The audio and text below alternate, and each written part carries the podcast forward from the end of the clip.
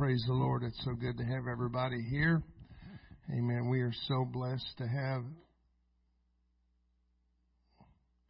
Anissa. Did I say right? Hallelujah. There is a God and He is good.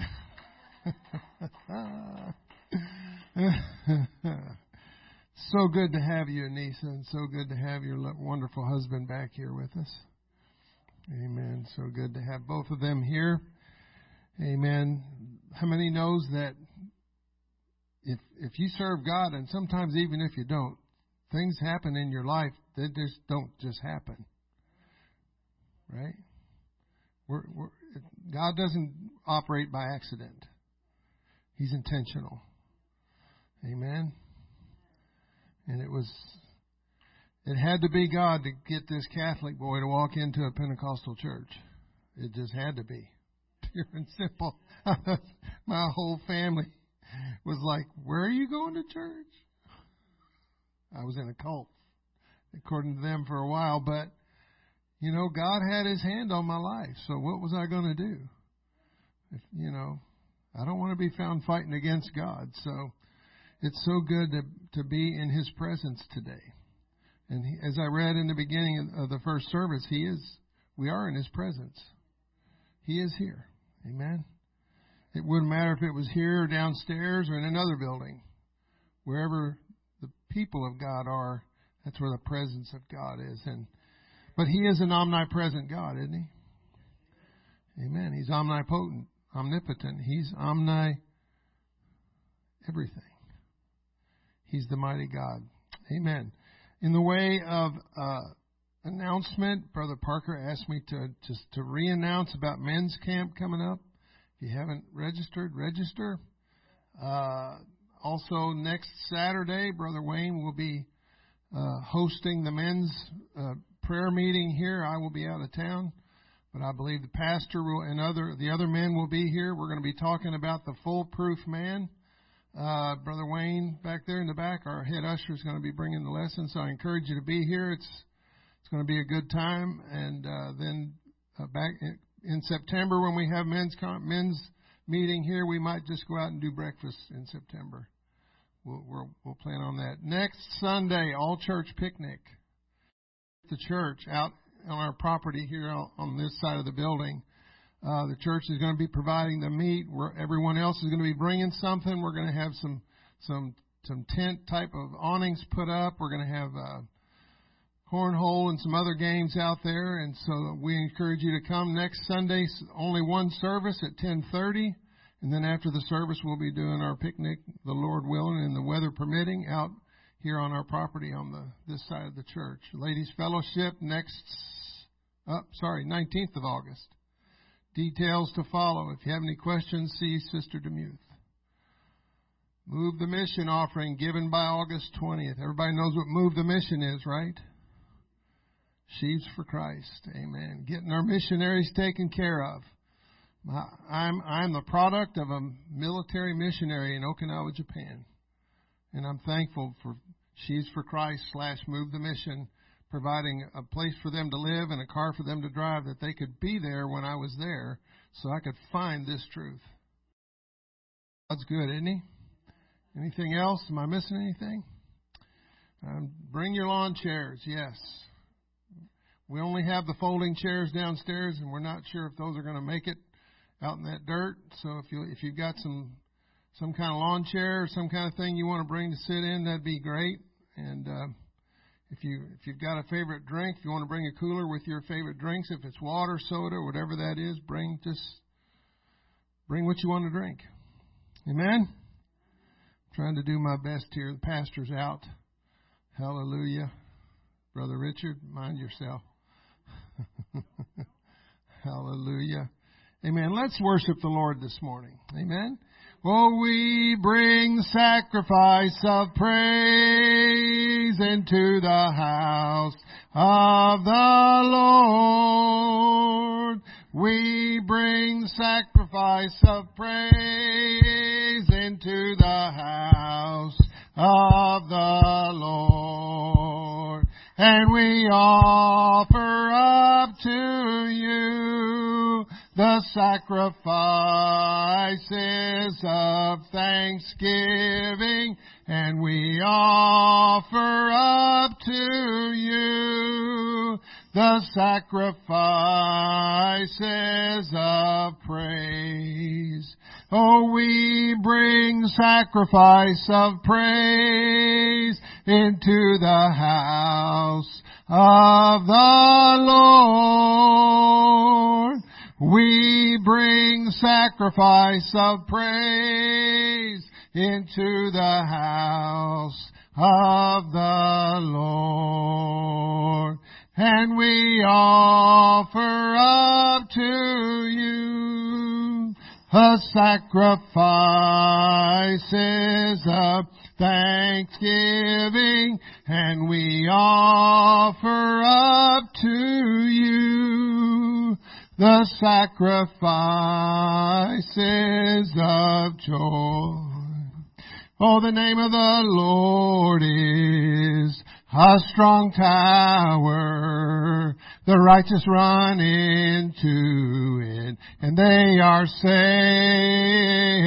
The name of the Lord is a strong tower. Oh, the righteous run into it and they are saved. Oh, blessed be the name of the Lord. Blessed be the name of the Lord. Blessed be the name of the Lord Most High. Oh, blessed be the name of the Lord. Blessed be the name of the Lord. Blessed be the name of the Lord Most High. Well, the name of the Lord is a strong tower. Oh, the righteous run into it, and they are saved. The name of the Lord is, oh, a strong tower. Oh, the righteous run into it, and they are saved. Oh, blessed be the name of the Lord. Blessed be the name of the Lord. Blessed be the name of the Lord Most High. blessed be the name of the Lord. Oh, blessed be the name of the Lord. Blessed be the name of the Lord Most High. Oh, blessed be the name of the Lord. Blessed be the name of the Lord. Blessed be the name of the Lord Most High. Oh, blessed be the name of the Lord. Blessed be the name of the Lord. Blessed be the name of the Lord Most High. We love you, Jesus. We bless your name. We honor you, Lord. We praise you, Jesus. Oh, Father, from the, from the end of to the beginning, God, you know all things. You are the God of all gods, the King of all kings, and the Lord of all lords today and always, Father. Hallelujah. We serve a great and mighty God. We serve a great and mighty God. We serve a great and mighty God. We serve a great and mighty God. Hallelujah, Jesus. Hallelujah. Hallelujah, Jesus.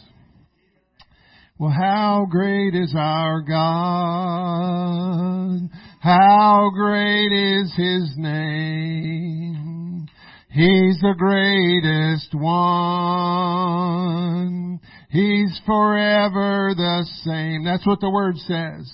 When He rolled back the waters of the mighty Red Sea, then he said, I want to lead you, so put your trust in me.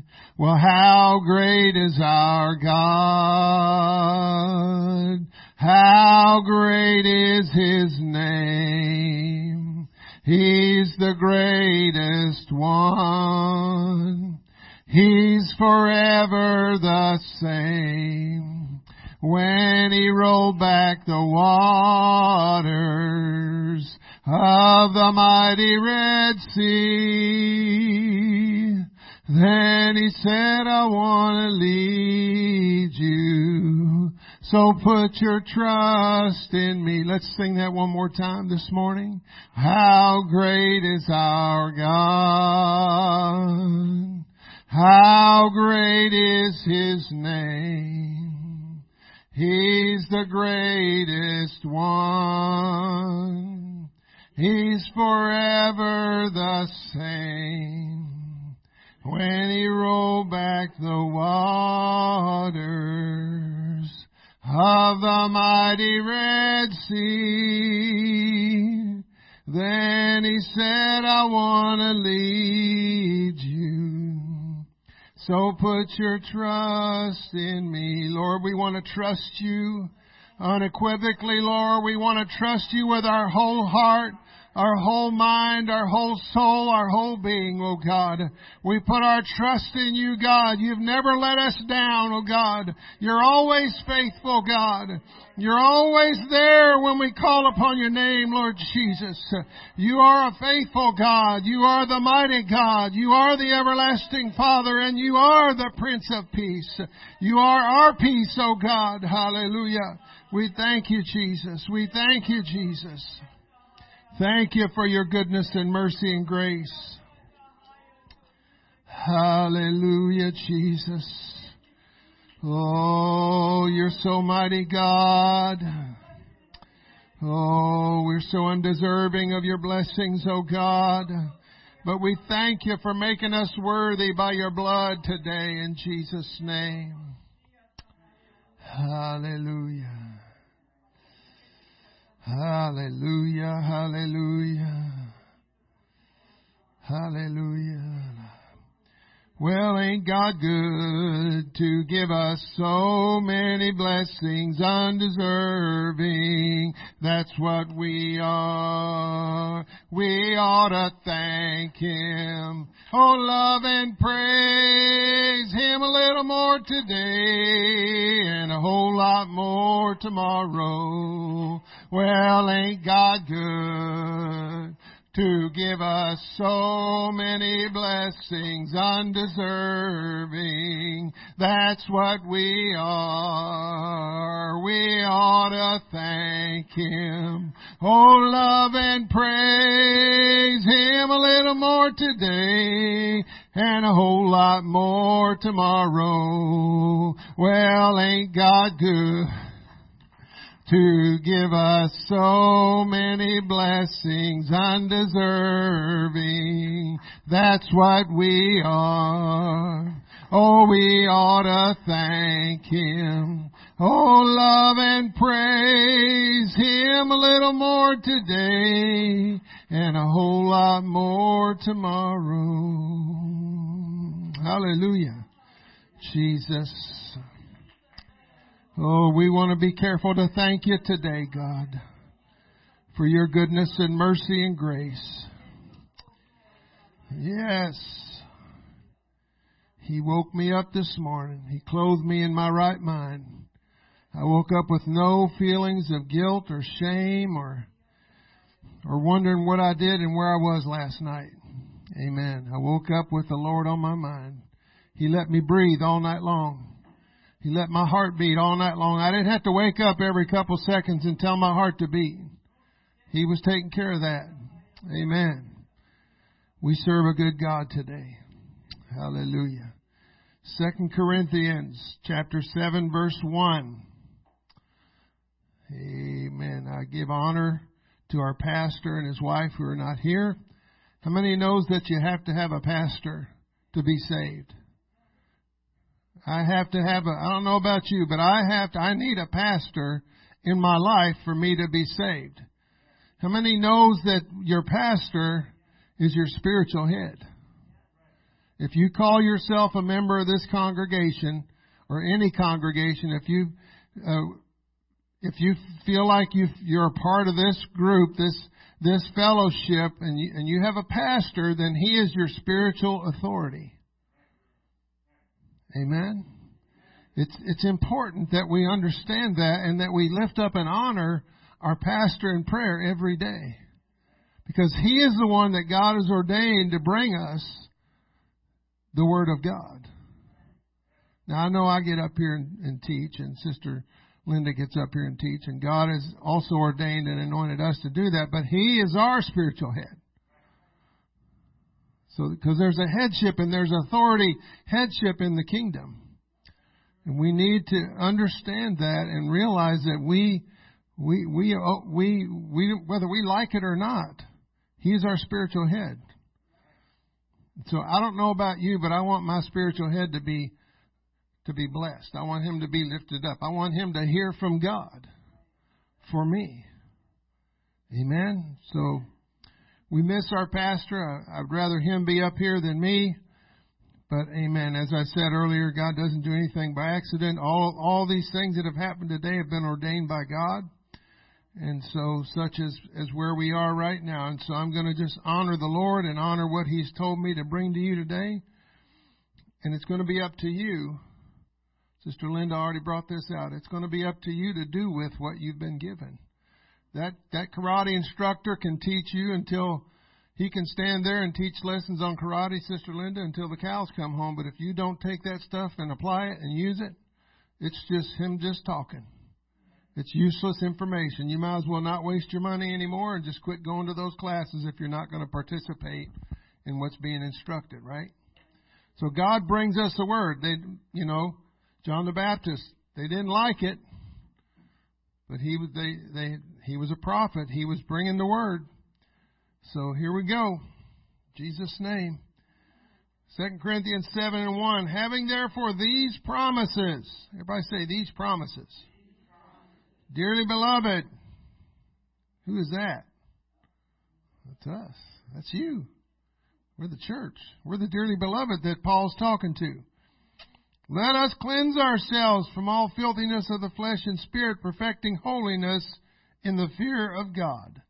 And you may be seated in Jesus' name. Hallelujah. Perfecting holiness. Perfecting holiness. Holiness is a word that's sometimes misunderstood, but we're going to get into that. It's not a word that needs to be misunderstood, is it? If you understand what the, what it means out of this book, it's simple. Very simple. So this scripture says Paul's writing to the church in Corinth. He wrote two letters to the church in Corinth. Corinth was a wicked place. Just think about LA or just think of some large city somewhere that's just just totally out there, just wicked, just all kinds of debauchery and things going on, right? And multiply that times about a hundred. It was bad in Corinth. It was really bad. Worse than you can imagine.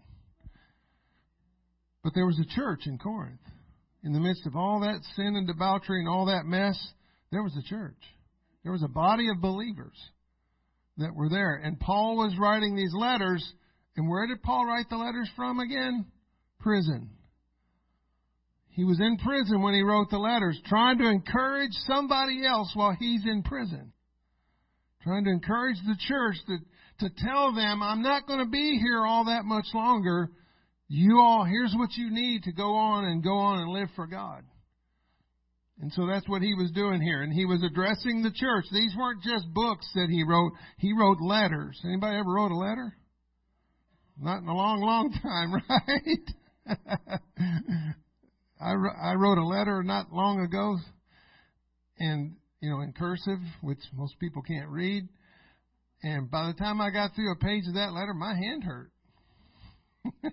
How many remembers having to, to write stuff in class? Write this 150 in cursive. The Catholic all boys high school that I went to, when you went to, it wasn't called detention, it was called JUG. JUG was an acronym for Justice Under God. and when you went to JUG, you just didn't write, I will not do whatever 1,500 times. They made you write the whole student manual till they got tired, right? so, having therefore these promises, what promises? What are these promises that he's referring to? I'm going to refer a lot to something called Barnes Notes on the Bible here this morning. It's called Barnes Notes. It's basically a commentary, but it's it's pretty accurate, and um, I have I've heard many many preachers over the years use this, and so I'm going to probably use it a lot more than I normally would. But what this guy has written and, and kind of explaining some of this is very good. It's, so it's something for us to you know this is this is part of how I study the Bible. Okay? I don't just read the King James Bible. I know. Don't freak out. Paul didn't either. So we're all good. but I've got on this iPad, I've probably got 40 different Bibles and commentaries and all this stuff, and I like to study it. I like to dig down and see what, what were they saying in the Greek?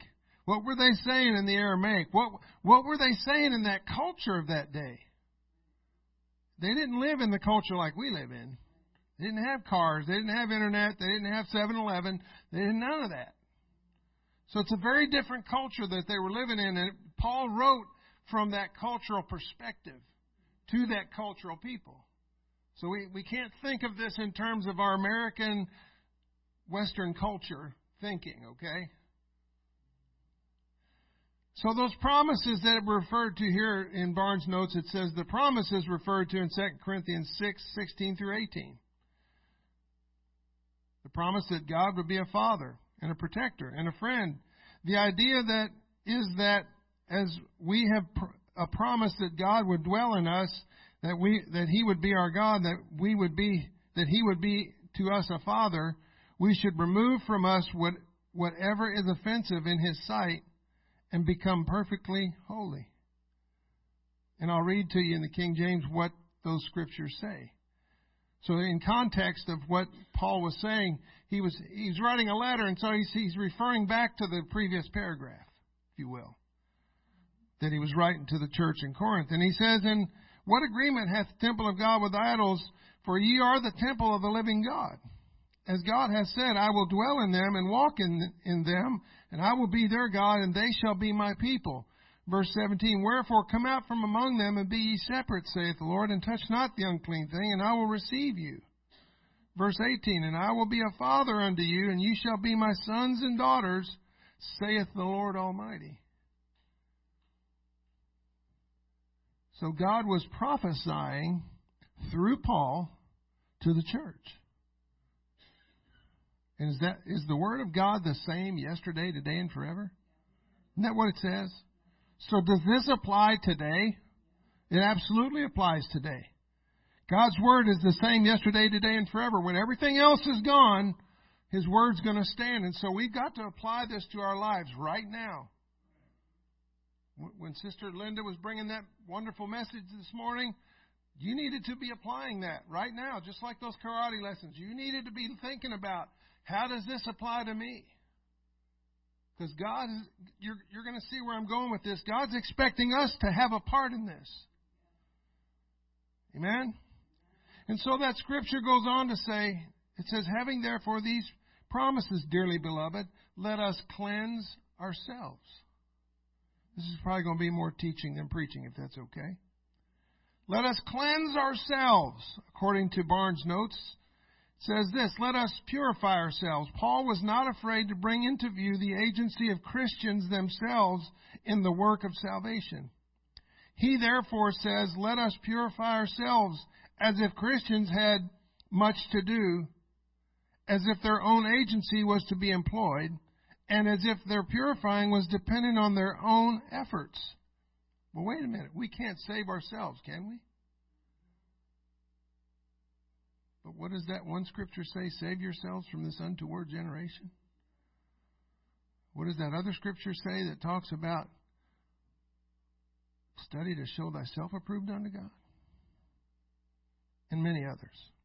While it is true that all purifying influence and all holiness proceeds from God, that's a key, it is also true that the effect of all those influences of the Holy Spirit is to excite us to diligence to purify our own hearts and to urge us to make strenuous efforts to overcome our own sins. Thank you for teaching that this morning.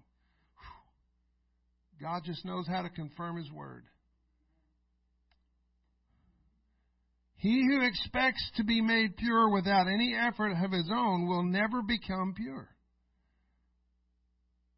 He who and he who ever becomes holy will will become so in consequence of the strenuous efforts to resist the evil that's in his own heart and to become like God. Doesn't it say in the Old Testament that our hearts are desperately wicked? Who can know them? We can't know really our own inner, deep inner person, really. There's stuff in here that I don't even know exists. But there's stuff in each one of us. There's a there's a propensity and a capability in each one of us to do unheard of things. And so we've it's it's up to us. When I came when I came out of the Catholic Church, when I came out of that lifestyle that I was living, which was not in keeping with the Catholic Church by any stretch of the imagination, there were some things I had to walk away from. There was some stuff I was doing in my life when I realized of this truth. There were some things in my life that I had to make some choices and decisions about. Am I going to keep living this way if this book says I got to live this way? There were some choices I had to make. Because there's lots of people out there that try to live according to this book, but then they straddle the fence and they try to live over here according to the way they want to live. And how many has ever tried to straddle a chain link fence? Or any kind of fence? It's not easy. You ever seen one of those guys that's walking that tightrope across Niagara Falls or something? That's what it's like. The, first, the, the only time I ever tried to straddle a fence, it didn't turn out well. Let's just say I landed in the middle. Yeah, it was painful. The argument here is that we have the promises of God to aid us. We do not go about the work in our own strength. It's not according to your strength. You can't save yourself. It's not a work in which we are to have no aid, but it's the work which God desires and where He will give us all the aid that we need. I couldn't just lay those things down. Some of that stuff I had done for years. Some of it I found easy to lay down. Some of it I struggled with. I couldn't immediately lay those cigarettes down. Some of that stuff I needed the Lord to help me. And the Lord helped me. But I had to be determined. I had to make up my mind that, okay, something different just happened in my life. I don't know why I feel different, but when I came out of that water in the East China Sea, something was different when they called the name of Jesus over me. I can never explain it to this day, but something changed. But if I didn't do anything with that, if I just kind of laid that to the side and just went on about my merry way, I probably wouldn't be standing before you today. I'd have been lost. Because lots of people renege on God. They make a commitment at the altar, they make a promise, they say, God, I'll serve you until kingdom come, and then something happens and they change their mind and they walk away from the very promise they just made. But I thank God that He's faithful. Because, see, I had the Holy Ghost nine years before I walked into that church in Okinawa, Japan. I got the Holy Ghost in a church in Jeffersonville, Indiana. Did I know what I had? Nope. Not a clue. Did they teach me in that church? For some reason, they didn't. They didn't sit me down and say, okay, now here's what you got. Here's where it is in the Bible. Here's what you need to do with it. They didn't do that. They just wanted me to come be faithful to the church on the pew. So nobody taught me. Nobody told me what I had. So what happened? Over time, I just kind of got, kind of fell back into my old ways. And I did that for nine more years before the Lord put me in the military and took me to that island and showed me this truth. But for nine years, I had the Holy Ghost. I didn't know it. And I never could figure out for those nine years why I felt guilty all the time about all that stuff I was doing, partying and all that stuff. It never just felt fun anymore. And I could never figure it out until one day. It dawned on me. The Holy Ghost was convicting me that entire time. I just wasn't listening. Cleansing ourselves is not to be a one time event. We don't just go down in the water in Jesus' name and boom, we're done. We're cleansed. It's all good, right? Not how it works. We do take on His name. He washes away every sin and every stain when we do go in that water. That does happen. But life goes on, doesn't it? It's a daily walk. We walk by faith and not by sight. You can go through the whole New Testament. It's all about a walk. Even in the Old Testament, when Israel had to follow the, the laws that God laid down, it was a daily thing they had to do every day. They had to wake up every day and say, I'm going to live for God today. I'm going to follow God today. We have to do that. It's not automatic. It's a daily consecration. We must remember Paul's words in Romans 7. I'm reading out of Barnes' notes. We must remember Paul's words in Romans 7 where he indicated that there would be a wrestling of or between our flesh and spirit. Paul said that. Why did Paul say that? Because Paul was wrestling with his flesh and spirit. Paul wasn't referring to some third person, he was referring to himself. So our consecrated life won't just be a walk in the park. We will be something we but we will be something we have to devote ourselves to every day with the consistency and determination in order to maintain our close relationship with the God who saved us. We got we, we have a part in this. I'm talking about perfecting holiness. The Passion Translation has a note on verse 1 of, of 2 Corinthians 7. It says this, Or purify yourselves. Believers today must take an active and disciplined approach to spiritual maturity and living holy lives. Okay, what's that word holy? Holiness. What does that really mean? It's just simple. It's very simple. Separation. When I said I when I stood at that altar of holy matrimony and I said I do, what did I just say with those two words? I committed to saying separating myself to her and no other. Right? Isn't that true? Isn't that what we do? I've committed to one, and that's it. That's all the rest of them might be pretty, might be nice, but I've made my choice. I've made my decision. That's how it is. Our relationship with God is like a marriage. He's the husband. We're the bride. We are the bride of Christ, are we not? And so it's it's going to take effort on our part. God's not just going to just we're not automatons. He's not just going to separate us and call it good. And we don't even have to think about it. We can just walk and live for God every day because God's making us do it. That's not how it works.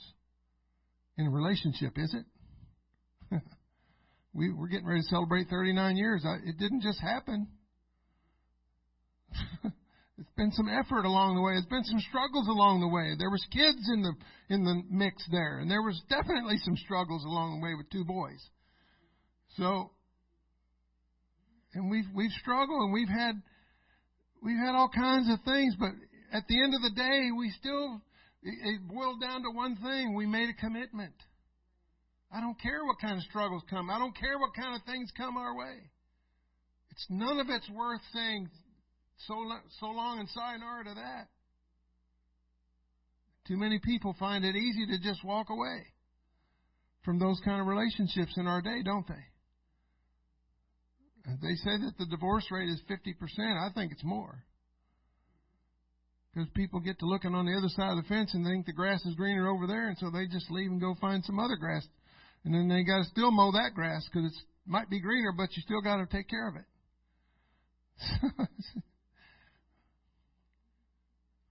Grace never removes our responsibility to be faithful to God. Grace empowers us to do what pleases God. Philippians 2:13 says, "For it is God, not us, which worketh in you both to will and to do of his good pleasure." Whatever you want, God. How do you what what can I do to please you, Father. Isn't that what Jesus did? Didn't he just spend his whole life on this earth trying to do what his Father told him to do? I know some of us not, maybe not have had the best father in our life, naturally. But that's not the same as our Heavenly Father. We can't equate the two. He's our Heavenly Father. He loves us. He loves us. He wants the very best for us. He wants to be able to work in us both to will and to do of His good pleasure. And He's not going to force that on you. Is He? He is not going to force this on us. There's a song, I choose to be a Christian. I choose to be like Him. Nobody's making me do this. This is how I choose to live. You decide for you, and I'll decide for me. It's a choice. I say this all the time up here. He blessed us and cursed us with choice. We have a free moral agency. We have a choice and a decision to make. But you're going to have to live with your decision, whatever that is. And it's really more than one decision. It's decisions that we make every day. It's not automatic that I wake up serving God. I have to wake up every morning and say, Thank you, God, for putting breath in my body. Thank you for allowing my feet to feel the floor. For having two of them down there to feel the floor with. I mean, just, just, I, before I even put my feet on the floor, I got, there's hundreds of things I'm thanking Him for. Because He loves me. So, anyway, 2 Corinthians 6, 14 through 16 says, But be ye not be ye not unequally yoked together with unbelievers, for what fellowship hath righteousness with unrighteousness, and what what communion hath light with darkness, and what concord hath Christ with Belial, or what part hath uh, he that believeth with an infidel, and what agreement hath the temple of God with idols? For ye are the temple of the living God, and God hath said, I will dwell in them and walk in them, and, and I will be their God, and they shall be my people. We all know that scripture, or most of us do.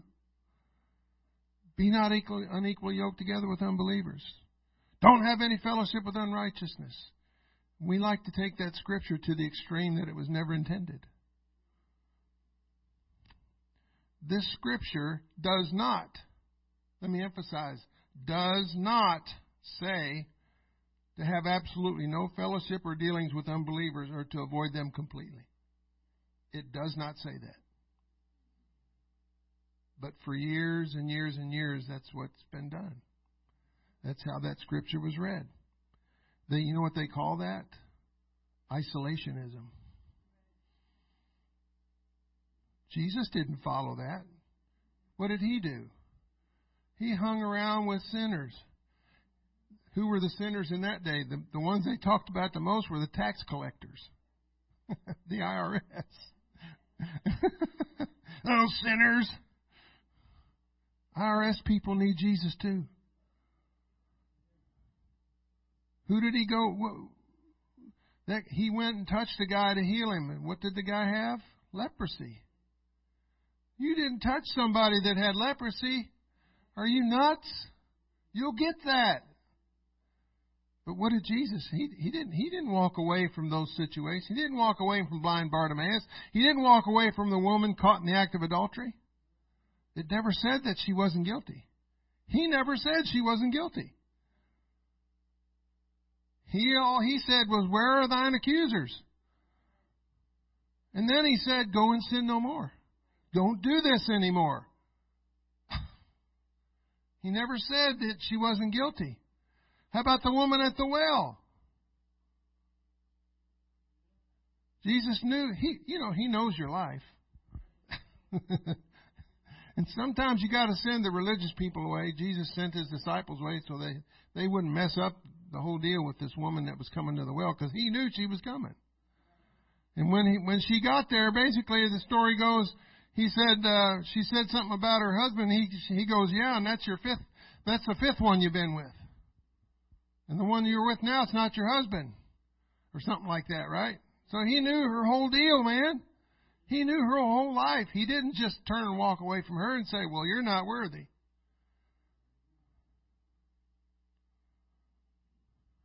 That's not what this scripture says.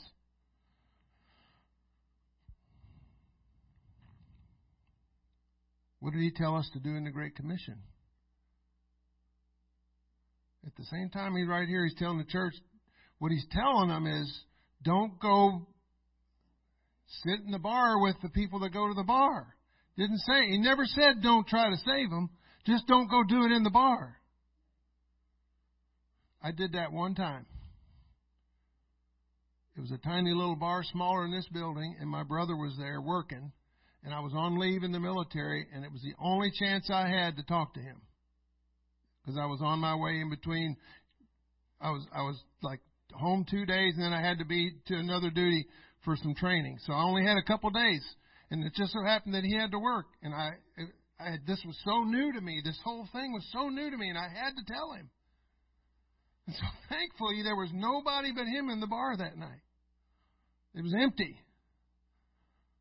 So I got to sit at the bar and tell my brother about Jesus. And no, I didn't have anything to drink. I did. I had a Coke. It was on the house because my brother was a bartender. But you, you know, those that was one opportunity. That was one time. Jesus rubbed shoulders with all kinds of people. Why did he do that? Well, there was several reasons. Yeah, he loved them. But he knew that he was going to have to tell us through Paul, who said, Follow me as I follow Christ, to go. They're not in here. Jesus didn't sit in a building and say, All right, everybody, come to me. He never said that. He went to where they were. He went to the synagogue. He went to where the poor people were. He went to where the tax collectors were. He went to he went to one tax collector's house, didn't he? Little short man that had to climb up in a tree, right? The little kids sing a song about that, don't they? Zacchaeus. Even in the Catholic Church, I remember singing that song about Zacchaeus. Zacchaeus, come down. Anyway, that's right. Why? Why Zacchaeus? What was different? What did, something Zacchaeus did. He, he repented. He had a repentant spirit.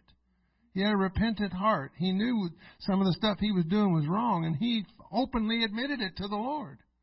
And he said, Not only am I going to admit it, but I'll make it good four times that. Whatever it takes. He was willing to do whatever it took to have a relationship with this man called Jesus. Even to, to the point of being just reviled and just talked about like a dog by his own fellow tax collectors. He didn't care. Because what was more important to Zacchaeus was his relationship with the Master.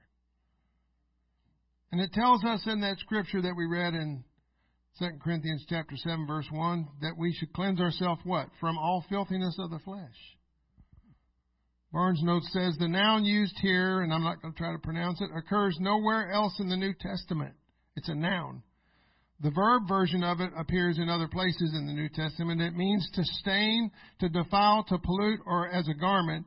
And the word used here means a soiling, hence defilement, pollution, and refers to the defiling corruption corrupting influence of fleshly desires and carnal appetites. Do we have that sitting in this room right now? Full of the Holy Ghost? Baptized in Jesus' name? Do we have that? Fleshly desires and carnal appetites? Oh, yeah. I love some chocolate chip cookies made with double chocolate chips. That's a to me, that's a carnal appetite. I'd eat the whole box. Getting to where I finding out that I can't eat the whole box. I can only eat about one or two because I pay a price for that. So we can have those things even though we're being filled with the Holy Ghost and baptized in Jesus' name. This is Paul writing to the church, people in the church at Corinth, isn't it? Am I right? Okay. The filthiness of the flesh here denotes evidently the gross and corrupt appetites and passions of the body, including all such actions and of all kinds as are inconsistent with the virtue and purity with which the body, regarded as the temple of the Holy Spirit, should be kept holy. All such passions and appetites as the Holy Spirit of God would not produce. Things in us that the Holy Ghost would not produce. We're capable of that. Are, it, when we when we get saved, does, does the does the Lord put a, a big fence around us and, and and say keep out, and then the devil just says, "Well, I can't tempt them anymore." Man, right? That's not how it works, is it? He'll tempt somebody to do something when they walk out the door of this church. He's ever after us. He is ever after us. If you've never heard this message, and I can give you a copy of it if you want, it was it was preached by a guy named T.G. McNeely, and it was called Trophies of Hell. And it was about his own father that was in the ministry, pastored for 30 some odd years, and walked to the pulpit one day and resigned and walked away and went straight to the bar. And he fought his, the rest, the, Brother McNeely fought the rest of his life to get his dad out of that bar. And he talks about that whole thing. It doesn't, the devil is no respecter of persons either. The Bible says God is no respecter of persons, but I'm here to tell you the devil don't care who you are. He'll work on you until he can get you to just let go for just a second. Just a second. Just let him get a toe in the door. That's all he'll get, a toe. We won't let it the rest of the way in.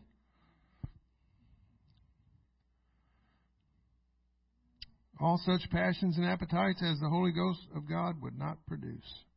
So you have to ask yourself when you're in those situations, is this from God or is this from me? Is what I'm thinking from God or is it me? All filthiness of the flesh and spirit. We all have a human spirit, we don't we? That's how we're living.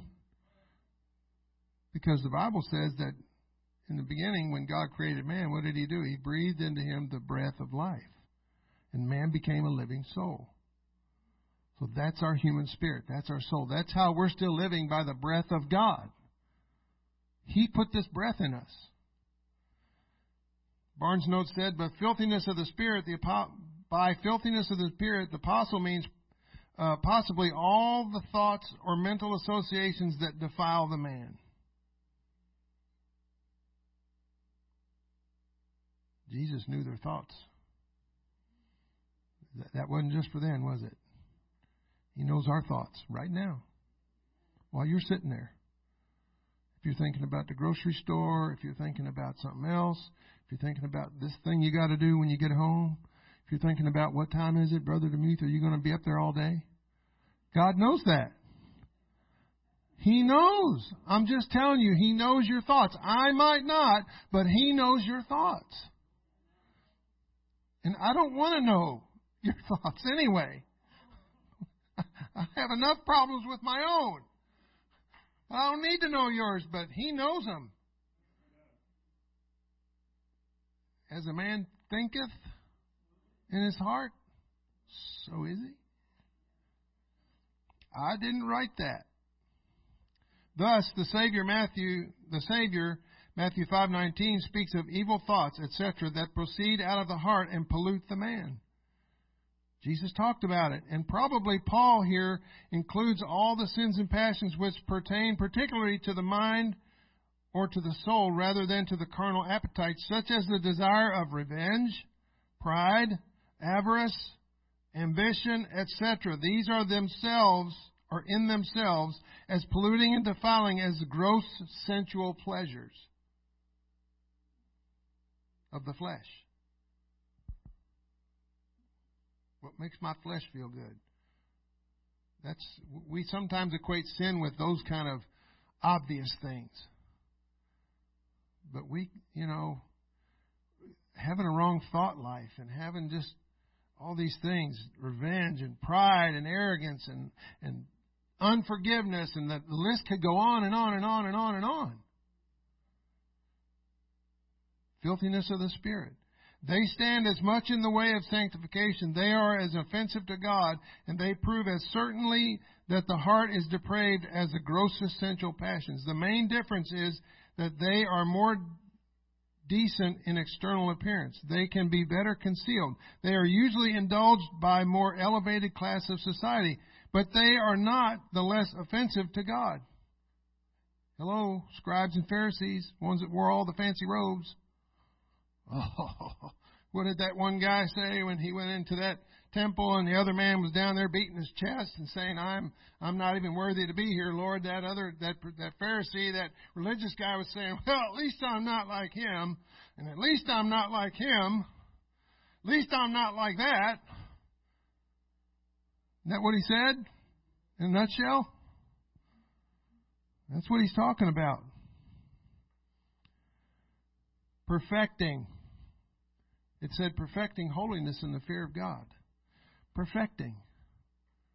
Does that imply being perfect? Like in our definition of perfect? Perfect is in like no flaws. Any anybody in here have no flaws at all? Anybody? I'm not raising my hand just because I think I have no flaws. Just trying to get you to raise your hand. None of us have a life that is without some kind of flaw naturally or otherwise. All of us are trying to make it, right?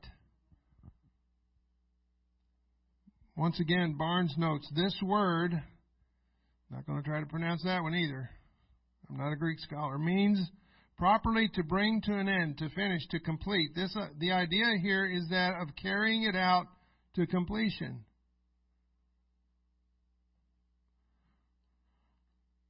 Holiness had been commenced in the heart, and the exhortation of the apostle is that they should make every effort that it might be complete in all its parts.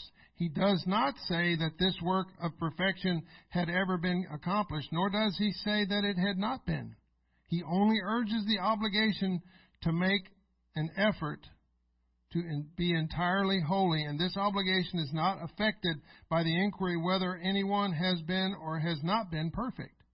It is an obligation which results from the nature of the law of God and is unchangeable and its unchangeable claims on the soul. Every soul belongs to God. Y'all know that, right? That's what the Bible says. God says, every soul is mine. Every soul.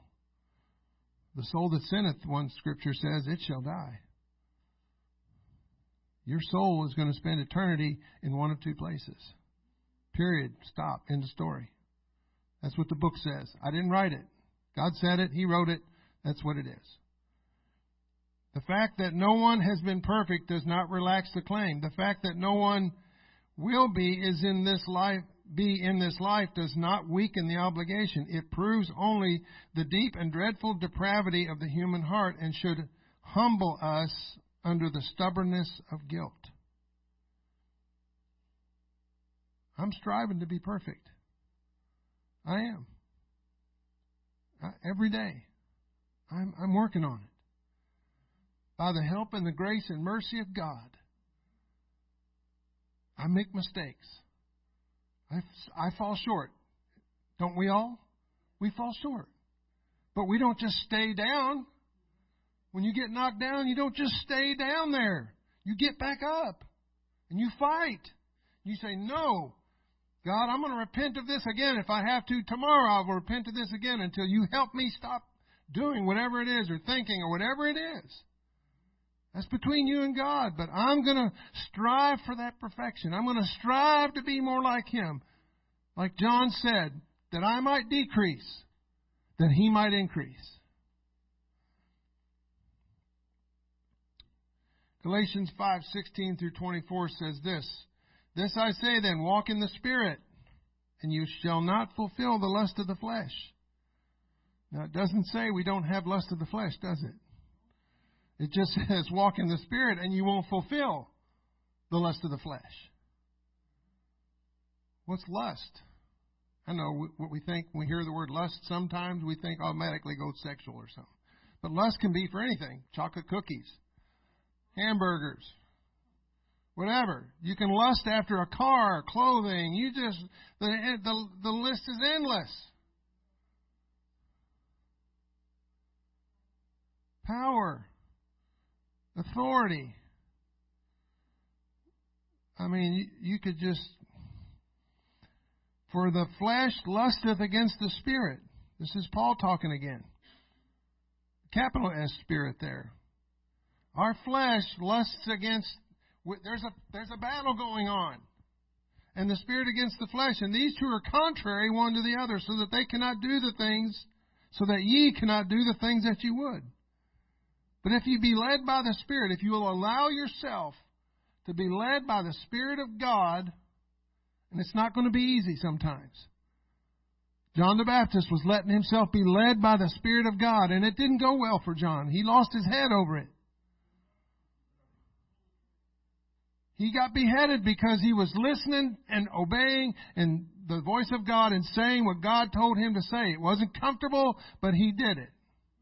Because he was about being faithful to God and nothing else. But if you be led by the Spirit, you are not under the law. Now the works of the flesh are manifest, which are these, not which were these. These they are. Adultery, this is potential. We have the potential for any of this. Adultery, fornication, uncleanness, lasciviousness, idolatry. What's idolatry? Idolizing something. Right? A car, a woman, a basketball team, whatever. witchcraft, hatred, variance, emulations, wrath, strife, seditions, heresies, envyings, murders, drunkenness, revilings, revelings, that's partying, and such like. So that's not the exhaustive list, is it? And such like. And anything else that I haven't mentioned, that falls in this list too. Of which I tell you before, as I have also told you in time past, that they which do such things shall not inherit the kingdom of God. But the fruit of the Spirit is love. If you'll let the Spirit lead you, if you'll let God's Spirit lead your life, there's going to be fruit as a result of that. In all of your effort to, to desire to want to do what God wants you to do in your life, these are going to be the fruits of that. Love, joy, peace. Not from not peace and love and joy that I create, comes from Him. Long suffering, well, we need that in this day and age. Got a long suffering, having patience, right? Gentleness, goodness, faith, meekness, temperance. Against such there is no law. And they that are Christ have crucified the flesh with the affections and lusts. You got to tell your flesh no. I'm not doing that anymore. No, I'm not going to think like that anymore. No, I'm not living like that anymore. I used to go to the gym and work out and bodybuild and stuff like that before I got in church. And I was one of those guys that liked to stand in front of the mirror and, and look at myself and all my, my cool muscles that I had. And the Lord convicted me about that right after I got in church. And I had to quit doing that. I didn't quit going, I didn't quit working out. I just quit going over there and standing in that mirror. Then eventually I quit working out because I had kids and didn't have time anymore. But God's going to convict you about some things in your life. Oh, that we would have the sensitivity of the Holy Ghost to hear what God is saying when He's prompting us. It might seem something totally innocuous to you, but to God, it's, it's a stench in His nostrils, and He's trying to help you walk closer to Him. And we need to have the sensitivity of the Holy Ghost to listen when He's saying that. And even if it's reluctantly at first, we need to be willing to say, okay, God, I'll put that down. Because maybe God sees that that thing, whatever it is, might be start to become a God in your life that's going to usurp His place. Do you want anything between you and God? Anything? I don't, if somebody's offended you, if somebody's hurt you, and if you're carrying grudge over that, if you're carrying unforgiveness for that, that's between you and God right now. And you got to give that up. And if God's telling you to give it up, you best give it up. It's for your own good. And as a child, when I, my parents told me to quit doing something, and I wouldn't quit, I bet you all could all guess what happened. Ah, I got a whooping. That's right. I told you, and I told you, and I, you know, I told you, and I told, and I'm telling you again.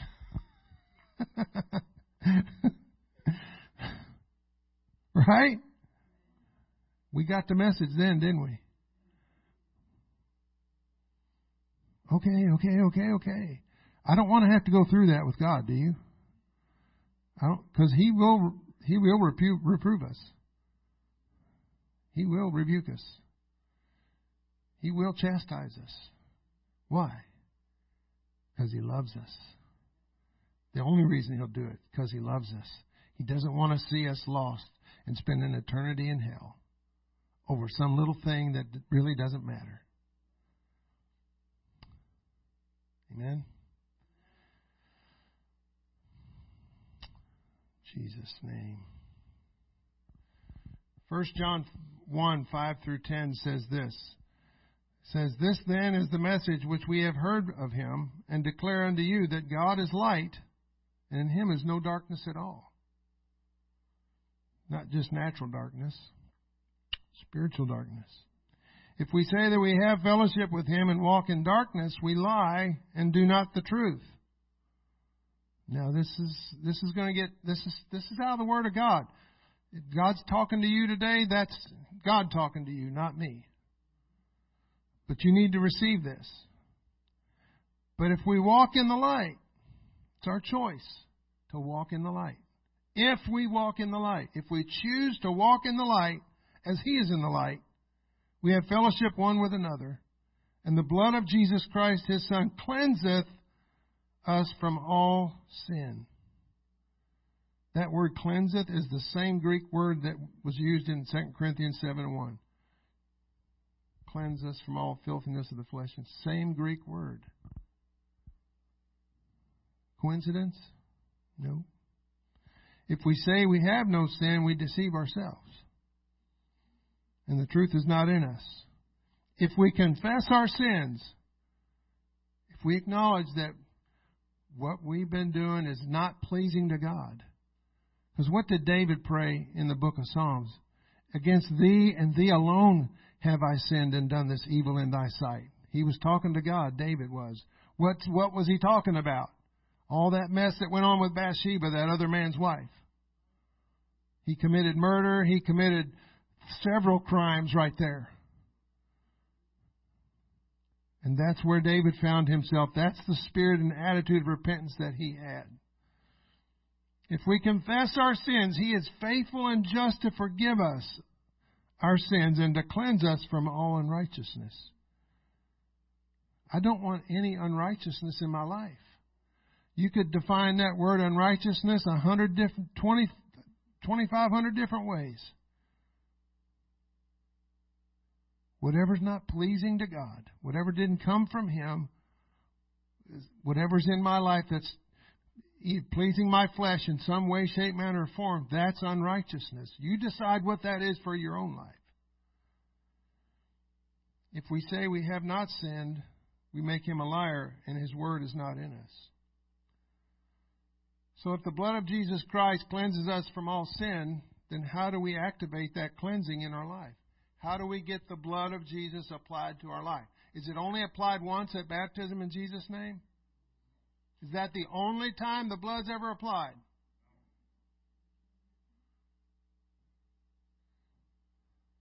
It's the blood that keeps me saved from day to day. It will never lose its power, for it reaches to the highest mountain, and it flows to the lowest valley. That blood How do we get that blood activated in our life? Well, the first time we get get it activated is when we come to an altar, right, and we repent and do what Peter said on the day of Pentecost: repent, be baptized, every one of you, in the name of Jesus Christ for the remission of your sins, and you shall receive the gift of the Holy Ghost. Is God a liar? Has He been true? God's always He always tells the truth. He makes a promise, He keeps it. He makes a vow, He keeps it. So 2 Corinthians 7, 8, and 9, further down in that scripture where we started, Paul's talking to the church and he says, For though I made you sorry with a letter, this letter, he made them sorry. They, they were feeling conviction because Paul wrote this letter. He's coming down on them, right? How many likes to be come, somebody come down on you like that? The boss or somebody at work come down on you for something you did and just just make you feel like a heel. How many likes that? I don't. But sometimes I need that. Sometimes the boss is not yelling at me. He's trying to get me to, to walk right and do right. He wants to keep me because he sees value in me being there. So he doesn't want me to keep making that same mistake. So he helps me out by giving me a little counseling to help get me straight. Right? We've all been there, right? At some point in our life, we've all been there. We've kind of got called on the carpet over something. So that's all Paul is doing. He's not, he's not exercising his authority over them. He's one of them. He loves them. Paul said, I'm the chiefest of sinners in one place. He said, Of whom I am chief. I'm one of you all. He says, I do not repent, though I did repent. He felt, he felt bad for doing it. Because these are his people. He loves them. But I perceive that the same epistle hath made you sorry, though, though, though it were but for a season. Now I rejoice not that not that ye were made sorry, but that ye sorrowed to repentance. It's one thing to, to, to feel sorry for yourself because you got caught. It's a whole other thing to say, you know what?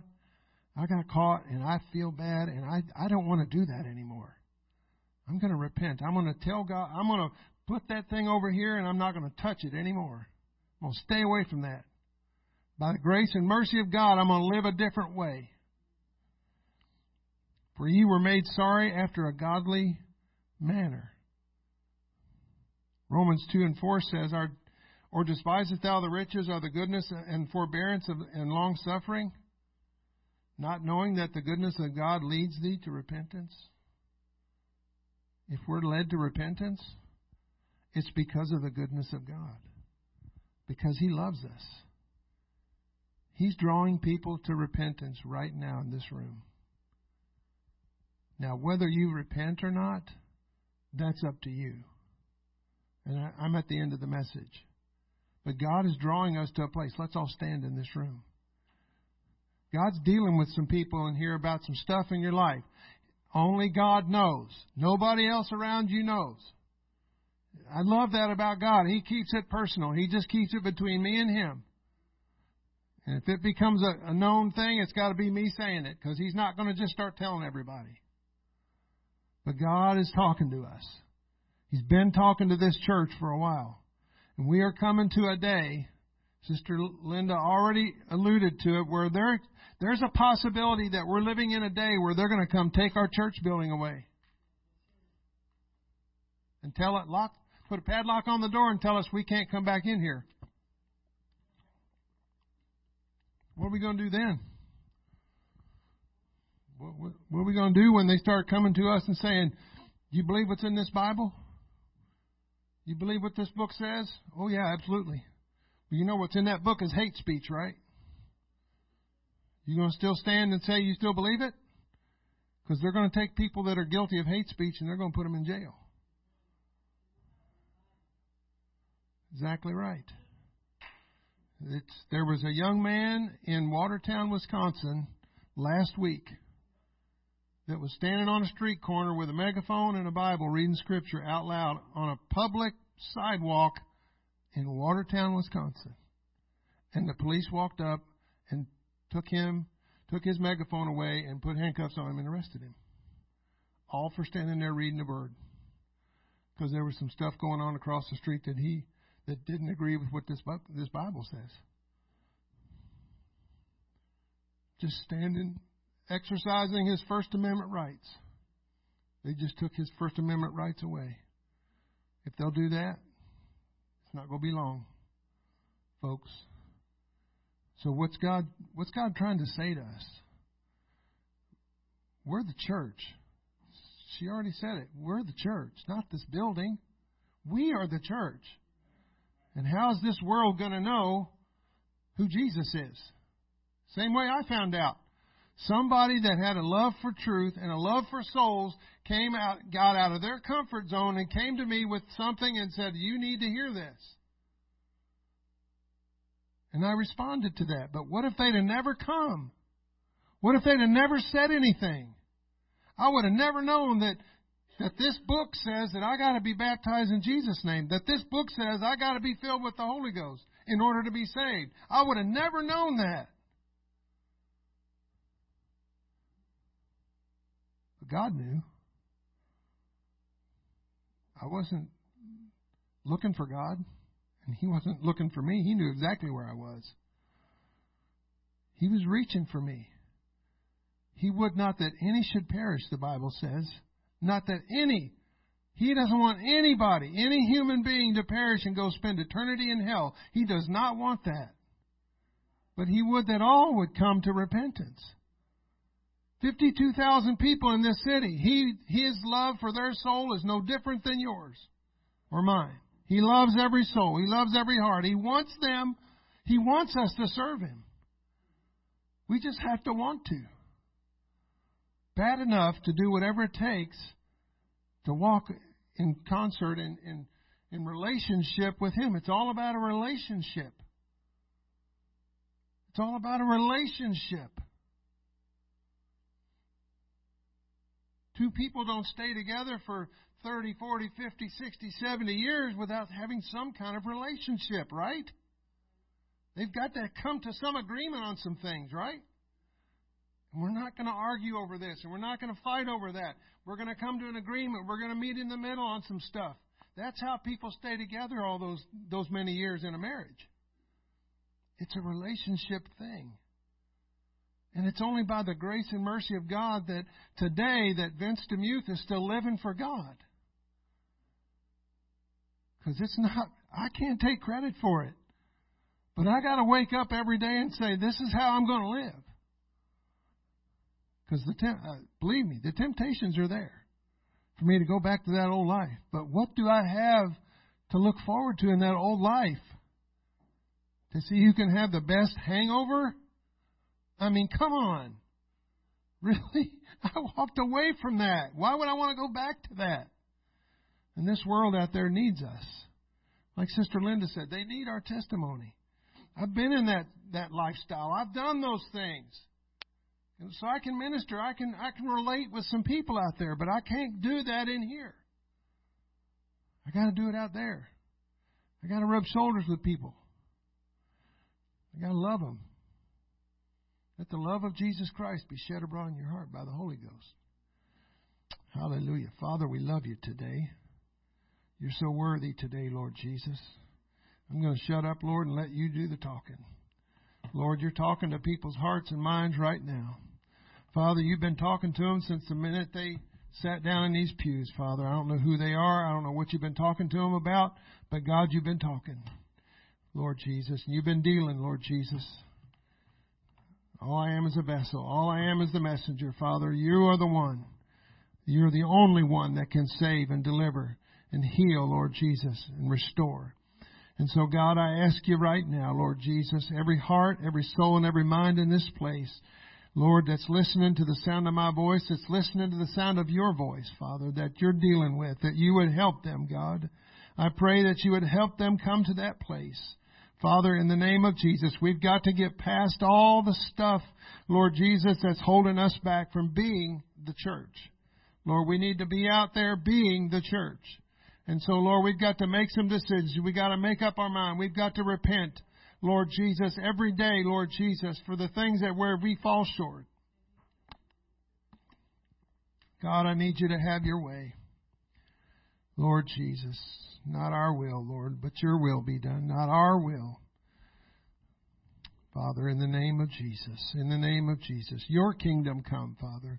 Your will be done through your people. Lord Jesus, the only way your will is going to be done is through the people that are in this room, Lord Jesus. We are your hands. We are your feet. We are your voice on this earth. We are your vessels, O oh God. We are your agents. Lord, we're your conduits, Lord Jesus, and we need to be that for you and for the kingdom. The souls of this city are depending on us to stand in the gap and make up the heads. They're depending on us to walk right and live right, Lord Jesus, and be that light and that example and not to walk in darkness, Lord. Help us, Lord Jesus, to lay aside every weight and the sin that does so easily beset us and let us run with patience the race that